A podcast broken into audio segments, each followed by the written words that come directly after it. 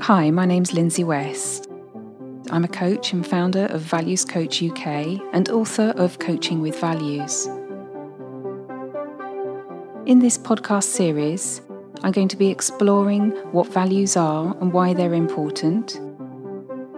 I'm going to be interviewing one of my values coaches who's trained with me, learning values based techniques in coaching. I'm going to be talking to someone who works with values in, in businesses, small medium sized, and also someone who is working with values and understands values from an organisational context. Welcome to podcast two. In this podcast, I'm going to be talking with Mike Kennelly, who's Director of Technology in PwC and a former employee in Royal Bank of Scotland and we're going to be talking about values in organisations. Welcome, Mike. Thanks for joining us today. Hi, Lindsay. Now, I know you're familiar with my work on values, so I'd like you to tell me how important is it, in your opinion, that an organisation is clear about their values? Lindsay, as you know, I've spent the majority of my career working in the financial services industry in large banks. So I'll answer that in terms of what I see happening there just now. I believe it's essential that organisations have a strong and visible set of values that reflect the culture of the organisation wants to foster and reflect to their customers. Values are one way that a business can ensure everyone is working towards the same goals and behaving in the same manner. For example, having a strong value of customer service is critical to business having a values program in place to ensure that everybody understands what it means to demonstrate good customer service in everything that they do is good for customers and ultimately that's good for business. So, Mike, now could you tell us how helpful is it to involve staff in defining an organisation's values? I think it's essential that staff are involved, but the context needs to be understood to, to determine what level of involvement of existing staff is appropriate. A large established organization running a values definition program is normally engaging in a wider business transformation program to help it redirect its business focus. That transformation may involve the requirement to change or shift the organization's culture. Setting out an appropriate set of values is an important early step in that transformation process. The level of cultural shift that the organisation is looking to achieve, in my view, determines the level of involvement of the existing staff. Clearly, if a completely new direction of travel is required, then perhaps external help is needed. It's also important to identify the staff that are highly motivated and engaged to help the organisation make the cultural shift needed at this early stage in the transformation programme. So, in summary, yes, engage staff but it's often necessary to get an external perspective. And of course, it's not practical to engage all staff um, throughout the organisation in such exercises. So, Mike, do you think most companies just state or espouse their values rather than actually living them? How, how true is that, do you think? Well, I think that historically that would describe how values were positioned in large organisations. But since the financial crash of 2008, organizations have realized the values are more central role to play and indeed can have a direct impact in the financial success of the organization. Today it's common to see large organizations talk first about their values and even before they talk about the objectives and goals set for their business. It's more commonplace to see ongoing business activity within an organization being value led.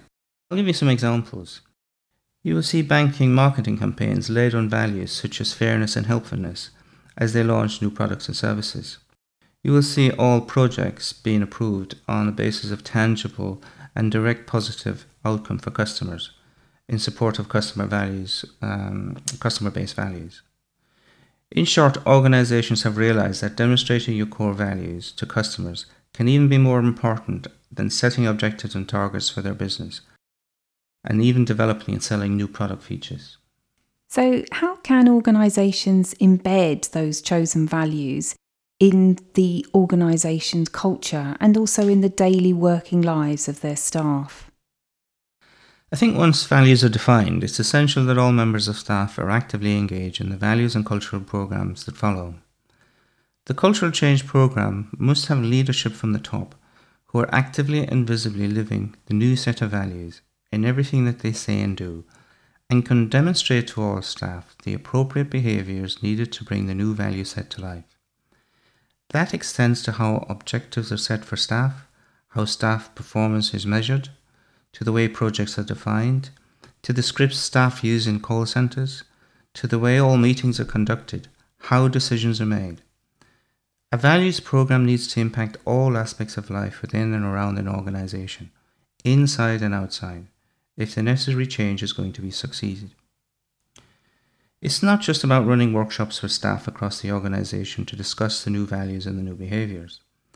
I've been involved in these, and while they're important, a successful values program needs to go well beyond that. It's about embracing a new way of doing business, really. So, Mike, tell me how important is it that there's alignment between personal values and an organisation's values where someone's working? Well, typically, organisation values are written up at a fairly high level, with value statements such as customer service or doing the right thing, for example. It's relatively easy for most staff, I think, to sign up to these high level statements. It's often the underlying change in behaviours needed that staff struggle with. At some point in a values implementation program, staff need to make a decision about how the new value set will impact them and ultimately make a decision to embrace them by changing their own behaviours or try and survive in the organisation as they are. As you know, Lindsay, it's not always easy for people to change behaviours, and it's often why you hear people struggle to come to terms with a new culture.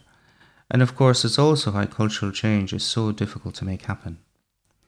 Ideally, it's important for staff to feel the behaviours within the organisation is having a positive impact on them, as that will in turn lead to higher levels of staff engagement, and that's good for everyone concerned.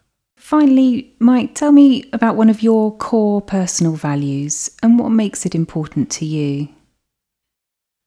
I'll have to think about that, but um, making a positive contribution is something that's always motivated me. That has caused me to be involved in several important and critical programs within the organizations I've worked for. Having the work I do make a difference and to matter is important to me. That gives me back a sense of satisfaction and achievement. Okay, that's great. Thanks very much, Mike, for sharing your insights there into values in organisations. Really appreciate your time today. Thanks for being with us. Thanks for inviting me. Pleasure. So that's the end of podcast two. It's uh, great to have Mike Kennelly with us there and to hear his views on what part that values play in organisations, um, particularly large organisations in this country. So, if you uh, want to hear more from Mike, then uh, please do comment and let me know. If you uh, are interested in values in organisations and want to get in touch for a discussion about values within your own organisation, then please um, please do get in touch. I'm happy to uh, uh, come and have a chat with you. Um, also, if you're listening in and you're part of a large organisation and you have experience of values and the, uh, the role that's had within within your place of work, and you'd like to come and have a chat and maybe even record another podcast, then please do get in touch. It would be great great to hear from you. So thanks very much for listening today, and uh, do tune in again for the next podcast. Bye bye.